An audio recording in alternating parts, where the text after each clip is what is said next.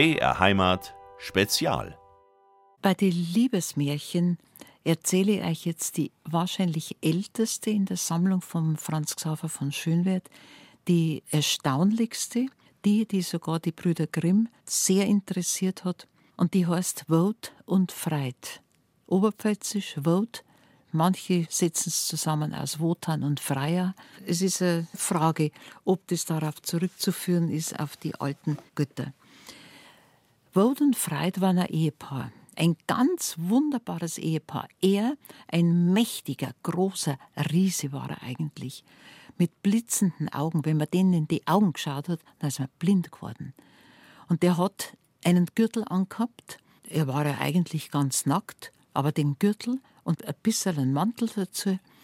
Und so ist er zum Regieren gegangen. Und der Gürtel, der hat ihm beim Regieren geholfen.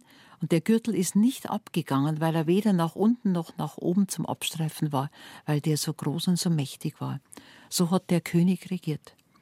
Seine Frau, die Freit, war eine wunderschöne Frau, unglaublich reizvoll, und sie hat ihn geliebt mit allen Kräften ihres Herzens. Aber sie war dann so eifersüchtig, weil er so schön, weil er so mächtig war und weil er so übermächtig war, ist so eifersüchtig geworden und ich könnte vielleicht ihm nicht genügen und vielleicht mag er andere lieber und das darf überhaupt nicht sein. Und dann ist sie zu den kunstreichen Zwergen gegangen. Zwerge, könnt's mir ihr mit irgendeinem Liebeszauber helfen, dass der Mo bei mir bleibt? Und die Zwerge haben ihr ein Halsband gemacht mit Edelsteinen, mit Perlen. Und was sie verlangt haben, war ihre Ehre. Und die hat sie ihnen gegeben. Und dann ist sie zurück zu ihrem Mann und in der höchsten Leidenschaft hat sie ihn geliebt. Und dann hat er rausgebracht, was der Preis dafür war. Und dann ist er voller Zorn weggelaufen, weg, weg, weg, weg, bloß von dieser Frau. Und wie sie dann im Bett nach ihm gegriffen hat, war er fort. Und wie sie an ihren Hals gegriffen hat, um das Halsband zu greifen, das war auch weg.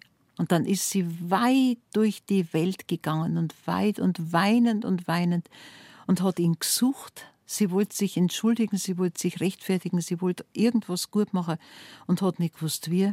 Und ist so miert worden und jedes Mal, wenn sie auf die Nacht dann tot miert in irgendeiner Kammer übernachtet hat, dann hat sie so gewarnt.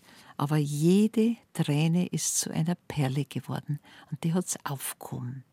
Und dann war die Zeit um. Das ist so eine wunderbare Wendung in den Märchen, dass die Zeit reif sein kann, dass die Zeit um sein kann. Dann war die Zeit um, sie hat ihn wieder getroffen und sie hat versucht, ihn wieder froh zu stimmen und wieder zurückzugewinnen. Und dann hat sie gesagt, schau her, ich hab dich gesucht, ich hab dich so vermisst, ich hab so viel Tränen vergossen. Schau her, da sind's alle, die Tränen.